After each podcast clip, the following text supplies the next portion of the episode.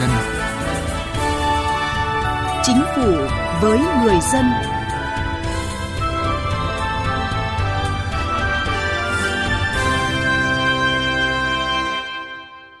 Thưa quý vị và các bạn, có hiệu lực từ ngày 1 tháng 8, Hiệp định Thương mại Tự do Việt Nam Liên minh châu Âu EU EVFTA như con đường cao tốc hướng Tây kết nối Việt Nam với một không gian thị trường hơn 450 triệu dân và có tiềm năng hàng đầu thế giới.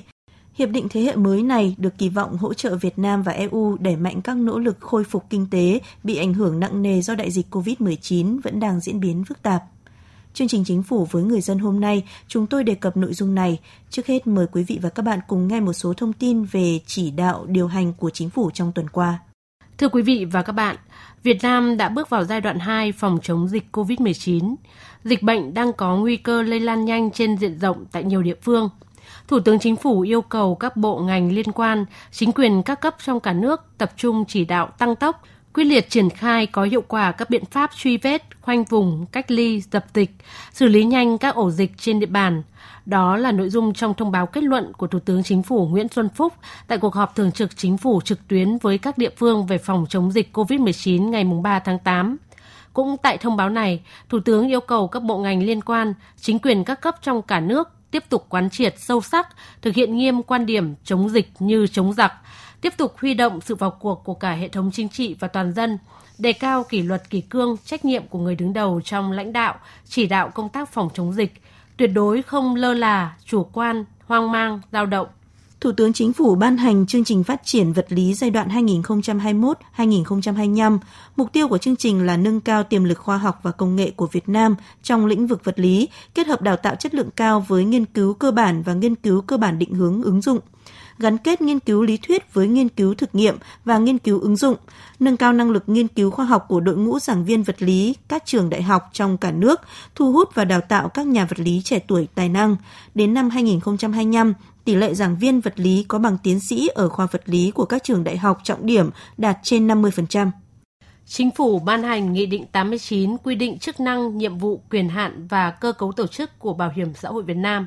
Theo đó, Bảo hiểm xã hội Việt Nam là cơ quan thuộc chính phủ có chức năng tổ chức thực hiện các chế độ chính sách bảo hiểm xã hội, bảo hiểm y tế, tổ chức thu chi chế độ bảo hiểm thất nghiệp, quản lý và sử dụng các quỹ, bảo hiểm xã hội, bảo hiểm thất nghiệp, bảo hiểm y tế, thanh tra chuyên ngành việc đóng bảo hiểm xã hội, bảo hiểm thất nghiệp, bảo hiểm y tế theo quy định của pháp luật. Trong điều kiện dịch bệnh COVID-19 thực hiện giãn cách xã hội, ngành bảo hiểm xã hội đã có những giải pháp truyền thông vận động sáng tạo, phù hợp giúp số người tham gia bảo hiểm xã hội tự nguyện tiếp tục gia tăng. Hiện toàn quốc có 737.000 người tham gia bảo hiểm xã hội tự nguyện, tăng 163.000 người so với năm 2019. Từ ngày 15 tháng 9 năm 2020, điều kiện và mức hỗ trợ kinh phí phục hồi chức năng lao động cho người lao động bị tai nạn lao động hoặc bệnh nghề nghiệp được quy định cụ thể tại Nghị định 88 của Chính phủ vừa ban hành. Cụ thể, người lao động được hỗ trợ kinh phí phục hồi chức năng lao động khi có đủ các điều kiện sau đây. Được cơ sở khám bệnh, chữa bệnh chỉ định phục hồi chức năng lao động, suy giảm khả năng lao động từ 31% trở lên do tai nạn lao động, bệnh nghề nghiệp, đang tham gia bảo hiểm tai nạn lao động, bệnh nghề nghiệp theo quy định pháp luật tại thời điểm bị tai nạn lao động, bệnh nghề nghiệp Mức hỗ trợ kinh phí phục hồi chức năng lao động tối đa bằng 50% chi phí phục hồi chức năng lao động, tính theo biểu giá phục hồi chức năng lao động tại thời điểm người lao động phục hồi chức năng lao động, theo quy định của Bộ trưởng Bộ Y tế, sau khi đã được Bảo hiểm Y tế chi trả nhưng không vượt quá 3 triệu đồng một người một lượt. Từ chính sách đến cuộc sống.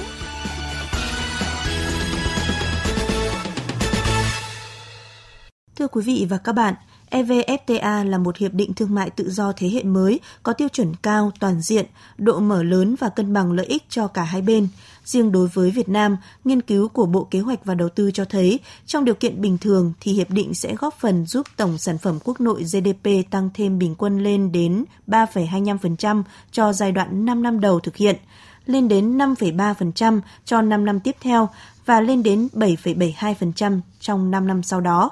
Thủ tướng Chính phủ Nguyễn Xuân Phúc cho rằng cơ hội đã có, đường cao tốc đã mở để vượt lên, vượt qua thách thức, nhất là thách thức suy giảm kinh tế rất khó khăn hiện nay. Thực hiện khát vọng giàu mạnh, chúng ta phải có quyết tâm cao hơn nữa, thay đổi tư duy, phải hành động mạnh mẽ, quyết liệt và sáng tạo hơn nữa.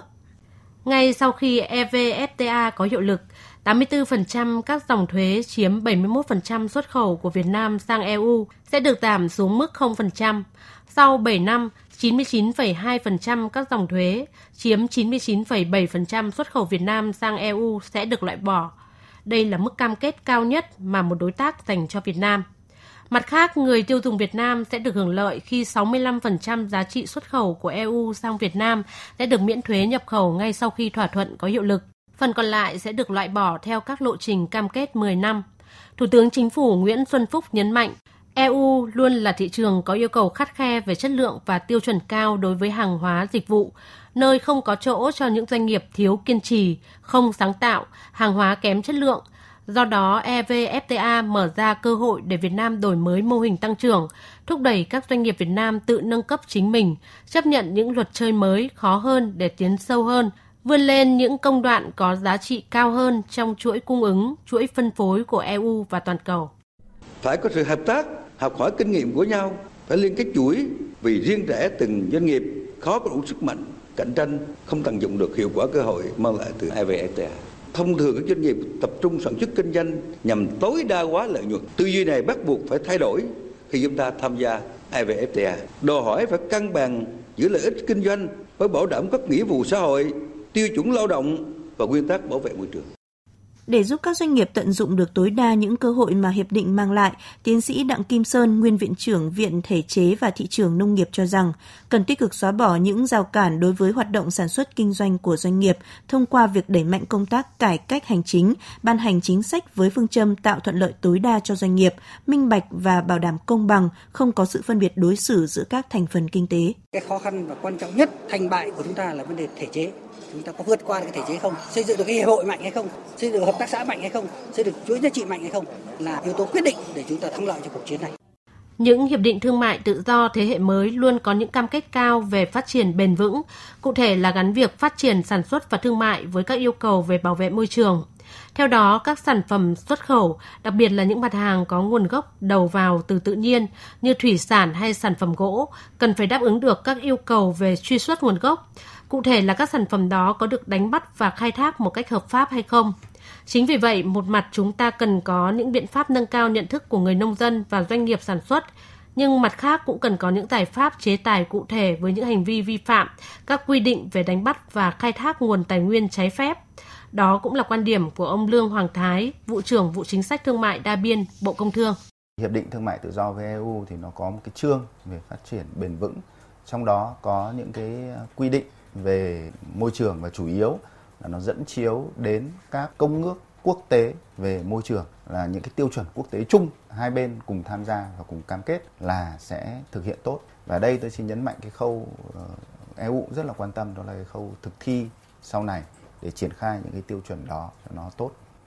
để triển khai hiệu quả hiệp định EVFTA thì vấn đề về phát triển cơ sở hạ tầng phục vụ cho sản xuất và kinh doanh cũng rất quan trọng. Thời gian qua, chính phủ đã có những giải pháp rất cơ bản và mạnh mẽ để phát triển cơ sở hạ tầng trong nước nhằm thu hút đầu tư nước ngoài và đáp ứng được tốt hơn nhu cầu của nền kinh tế bản thân các nhà đầu tư và doanh nghiệp châu Âu cũng rất có thế mạnh trong những ngành như logistics, viễn thông, giao thông. Một mặt, hiệp định EVFTA sẽ tạo cơ hội rộng mở cho các doanh nghiệp châu Âu vào đầu tư tại những lĩnh vực này ở Việt Nam. Mặt khác, với sự tham gia của doanh nghiệp châu Âu thì đây cũng là cơ hội để cơ sở hạ tầng của Việt Nam được phát triển, cải thiện hơn nữa, từ đó đáp ứng và phục vụ tốt hơn cho các hoạt động sản xuất và kinh doanh của nền kinh tế nói chung. Với sự nhận thức đúng đắn và sự chuẩn bị tốt, tin tưởng các doanh nghiệp trong nước có thể đón đầu và tận dụng hiệu quả được những cơ hội và kỳ vọng mà hiệp định EVFTA sẽ mang lại.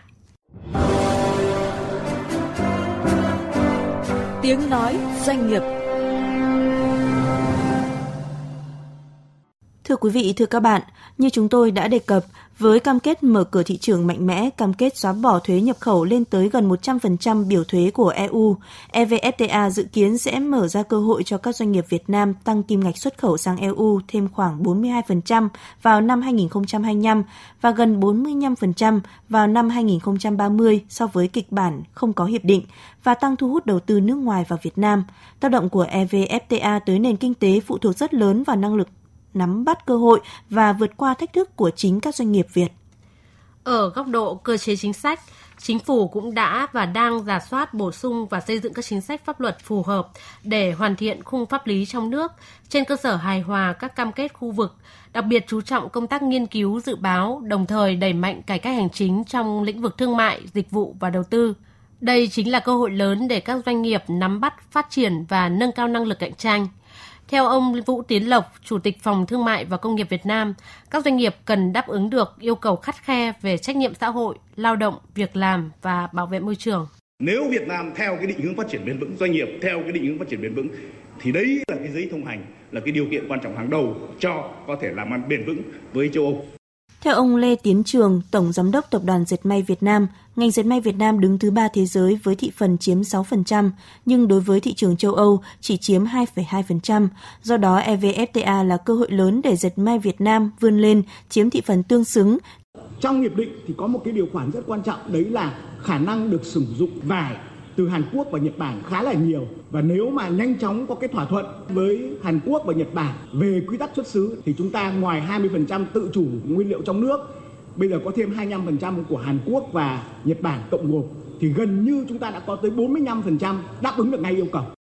Để cải thiện và ứng phó với sức ép cạnh tranh sắp tới, doanh nghiệp Việt phải luôn học hỏi, cập nhật thông tin và giữ tâm thế chủ động trong mọi tình huống.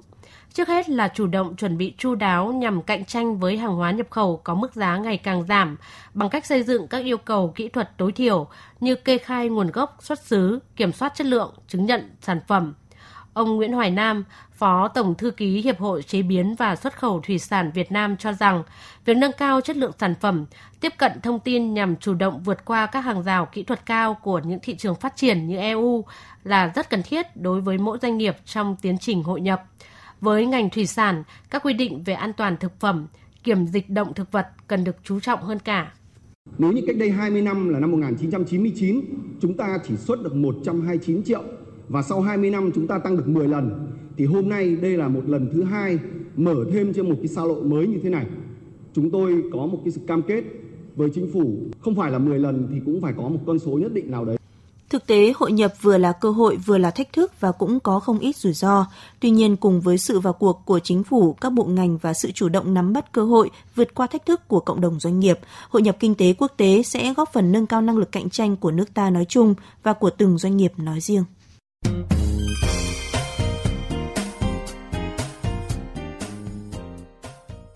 Quý vị và các bạn đang nghe chương trình Chính phủ với người dân của Đài Tiếng Nói Việt Nam. Xin chuyển sang một vấn đề khác.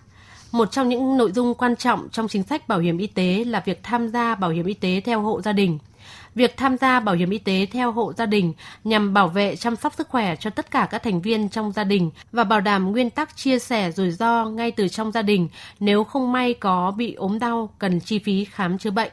Theo các chuyên gia, quy định bắt buộc tham gia bảo hiểm y tế theo hộ gia đình là một trong những giải pháp đột phá hết sức quan trọng thể hiện quyết tâm chính trị nhằm thúc đẩy lộ trình thực hiện bảo hiểm y tế toàn dân. Quy định này sẽ hạn chế tình trạng chỉ có người ốm mới tham gia bảo hiểm y tế, bảo đảm chia sẻ ngay trong hộ gia đình và giảm bớt gánh nặng tài chính khi phải đóng bảo hiểm y tế cho toàn bộ các thành viên trong hộ gia đình. Bà Nguyễn Thị Kim Tiến, nguyên Bộ trưởng Bộ Y tế khẳng định, trong xu hướng tăng cao của chi phí y tế hiện nay, hơn lúc nào hết, cá nhân hộ gia đình cần tham gia bảo hiểm y tế nói chung, bảo hiểm y tế theo hộ gia đình nói riêng bảo hiểm y tế là bắt buộc và theo hộ gia đình. Như vậy thì càng nhiều người trong gia đình tham gia thì cái mức đóng càng giảm xuống. Về phương thức đóng bảo hiểm y tế hộ gia đình, định kỳ 3 tháng, 6 tháng hoặc 12 tháng, đại diện hộ gia đình, tổ chức cá nhân đóng đủ số tiền thuộc trách nhiệm phải đóng vào quỹ bảo hiểm y tế đây chính là một giải pháp hỗ trợ những hộ gia đình còn khó khăn về kinh tế khi họ không thể hoặc khó có điều kiện đóng phí bảo hiểm y tế cho cả năm thì có thể lựa chọn đóng làm nhiều đợt trong năm. Ông Lê Văn Phúc, trưởng Ban Dược và Vật tư Y tế phụ trách Ban thực hiện chính sách bảo hiểm y tế, Bảo hiểm xã hội Việt Nam khẳng định các quy định về việc đóng phí tham gia bảo hiểm y tế theo hộ gia đình hiện nay thể hiện sự chia sẻ tài chính rất lớn của quỹ bảo hiểm y tế đối với người dân thì chính phủ cũng à, cho phép là à, khuyến khích người dân à, tham gia bảo hiểm y tế theo hộ gia đình trong năm. À, tất nhiên là cũng không cần nhất thiết phải tham gia cùng một lúc nhưng mà à, có thể tham gia theo những cái thời điểm khác nhau trong năm để mà được hưởng cái giảm trừ à, chi phí cái mức đóng bảo hiểm y tế. Nhằm đẩy mạnh bao phủ bảo hiểm y tế theo lộ trình bảo hiểm y tế toàn dân, ông Phạm Lương Sơn, Phó Tổng Giám đốc Bảo hiểm xã hội Việt Nam cho rằng cần đẩy mạnh công tác tuyên truyền về những lợi ích của bảo hiểm y tế, cải cách thủ tục hành chính, nâng cao công tác khám chữa bệnh để người dân tích cực tham gia tiếp cận với dịch vụ bảo hiểm y tế. Chúng tôi đã xây dựng được cái cơ sở dữ liệu tham gia bảo hiểm y tế theo hộ gia đình. À, cái thứ hai là xây dựng được cái hệ thống thông tin giám định bảo hiểm y tế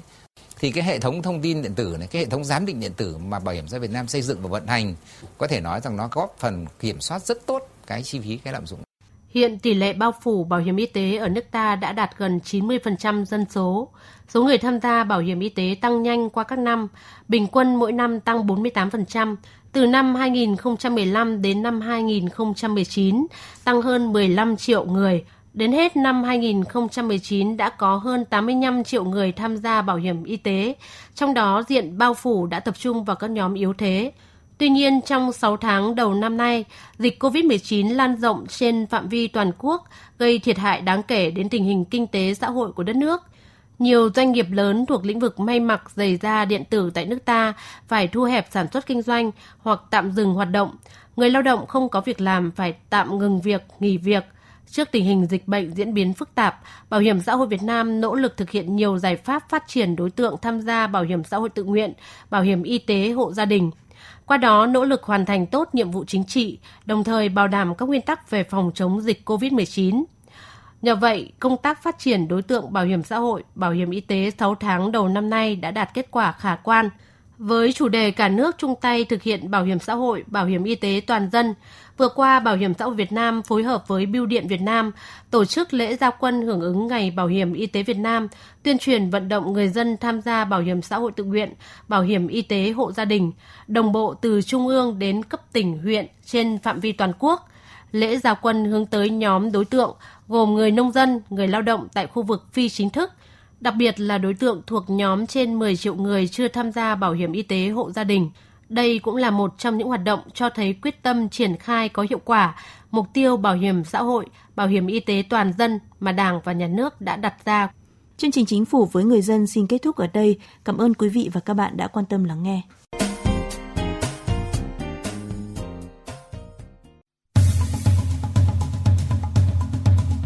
Thông điệp về trợ giúp pháp lý cho trẻ em.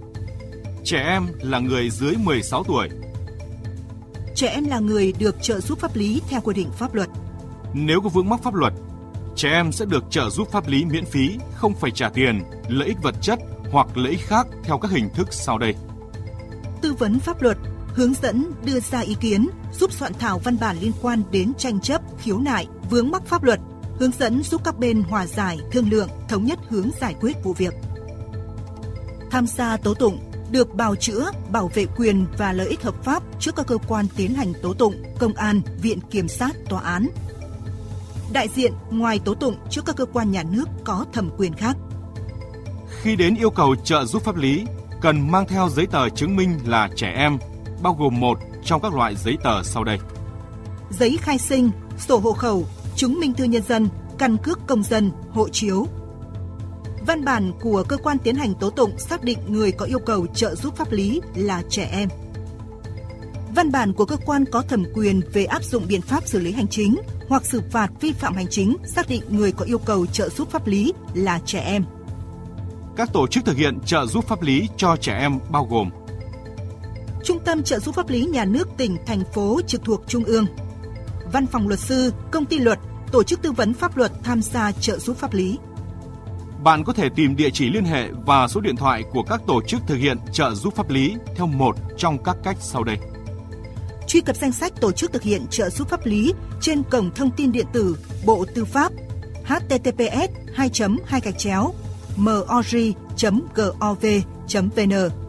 hoặc trang thông tin điện tử trợ giúp pháp lý Việt Nam https 2 2 gạch chéo tgpl.mori.gov.vn gov.vn hoặc trang thông tin điện tử của Sở Tư pháp tỉnh, thành phố. Hoặc gọi về Cục Trợ giúp pháp lý, Bộ Tư pháp theo số điện thoại 0246 273 9641 để được cung cấp thông tin.